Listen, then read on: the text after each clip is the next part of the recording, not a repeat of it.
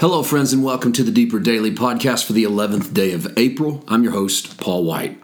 Well, it is Holy Week, the week that leads up to Maundy Thursday, Good Friday, Holy Saturday, and finally, of course, Resurrection Sunday, Easter Day. This is an exciting time on the Christian calendar. For the first time ever here on the podcast, we are going to observe the liturgical readings for each day for Holy Week.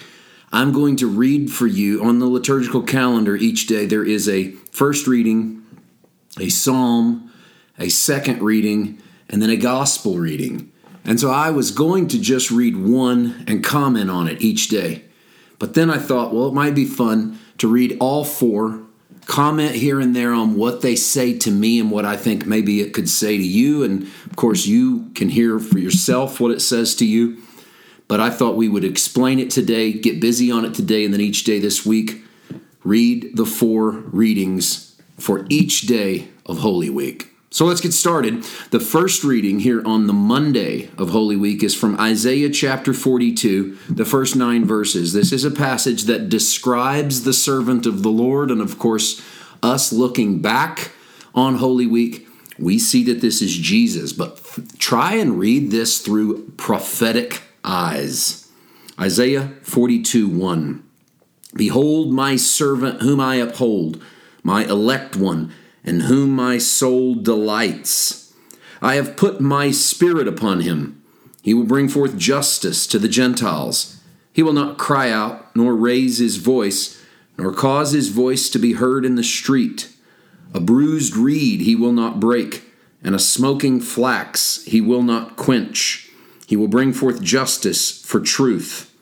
He will not fail nor be discouraged till he has established justice in the earth, and the coastlands shall wait for his law. Thus says God the Lord, who created the heavens and stretched them out, who spread forth the earth and that which comes from it, who gives breath to the people on it, and spirit to those who walk on it. I, the Lord, have called you in righteousness, and will hold your hand. I will keep you and give you as a covenant to the people as a light to the Gentiles, to open blind eyes, to bring out prisoners from the prison, those who sat in darkness from the prison house. I am the Lord, that is my name, and my glory I will not give to another, nor my praise to carved images.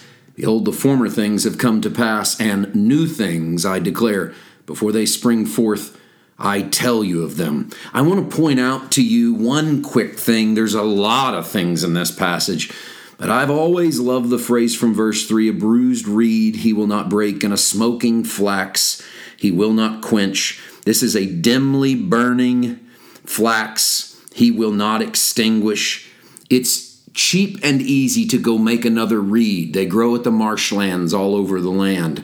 But he doesn't bother to just throw away because he can go get another one. He repairs even though in the eyes of the world it seems not worth the repair. What a Messiah. Here's our psalm for the first day of Holy Week from Psalms 36, 5 to 11. Your mercy, O Lord, is in the heavens. Your faithfulness reaches to the clouds. Your righteousness is like the great mountains. Your judgments are a great deep, O Lord. You preserve man and beast. How precious is your loving kindness, O God! Therefore, the children of men put their trust under the shadow of your wings. They are abundantly satisfied with the fullness of your house, and you give them drink from the river of your pleasures. For with you is the fountain of life. In your light we see light.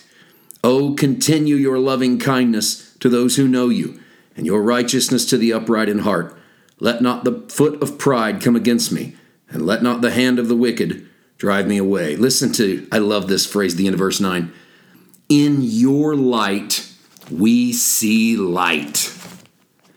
Our second reading is from Hebrews chapter 9.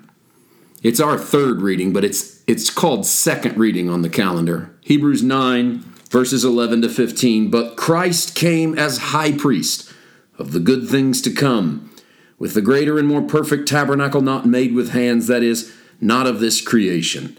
Not with the blood of goats and calves, but with his own blood. He entered the most holy place once for all, having obtained eternal redemption. For if the blood of bulls and goats and the ashes of a heifer, sprinkling the unclean, sanctifies for the purifying of the flesh, how much more shall the blood of Christ, who through the eternal Spirit offered himself without spot to God, cleanse your conscience from dead works to serve the living God? And for this reason he is the mediator of the new covenant by means of death, for the redemption of the transgressions under the first covenant, that those who are called may receive the promise of the eternal inheritance. I love two things here to always bring out when I read this passage.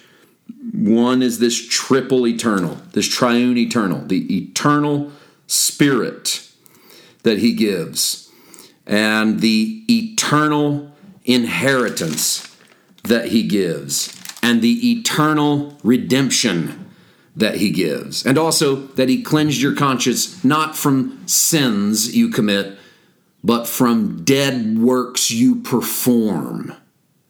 And then finally, on Holy Monday, first day of Holy Week, John chapter 12, verses 1 to 11. Can you ever do better than the Gospel of John? What a way to end it. Then, six days before the Passover, Jesus came to Bethany, where Lazarus who was who had been dead, whom he had raised from the dead. There they made him a supper, and Martha served, but Lazarus was one of them who sat at the table with him. And Mary took a pound of very costly oil of spikenard, anointed the feet of Jesus, and wiped his feet with her hair. And the house was filled with the fragrance of the oil. But one of his disciples, Judas Iscariot, Simon's son, who would betray him, said, Why was this fragrant oil not sold for three hundred denarii and given to the poor? This he said, not that he cared for the poor, but because he was a thief and had the money box, and he used to take what was put in it. But Jesus said, Leave her alone. She has kept this for the day of my burial. For the poor you have with you always, but me you do not have with you always. Now a great many of the Jews knew that he was there, and they came not for Jesus' sake only, but that they might also see Lazarus, whom he had raised from the dead. But the chief priests plotted to put Lazarus to death also, because on account of him many of the Jews went away and believed in Jesus.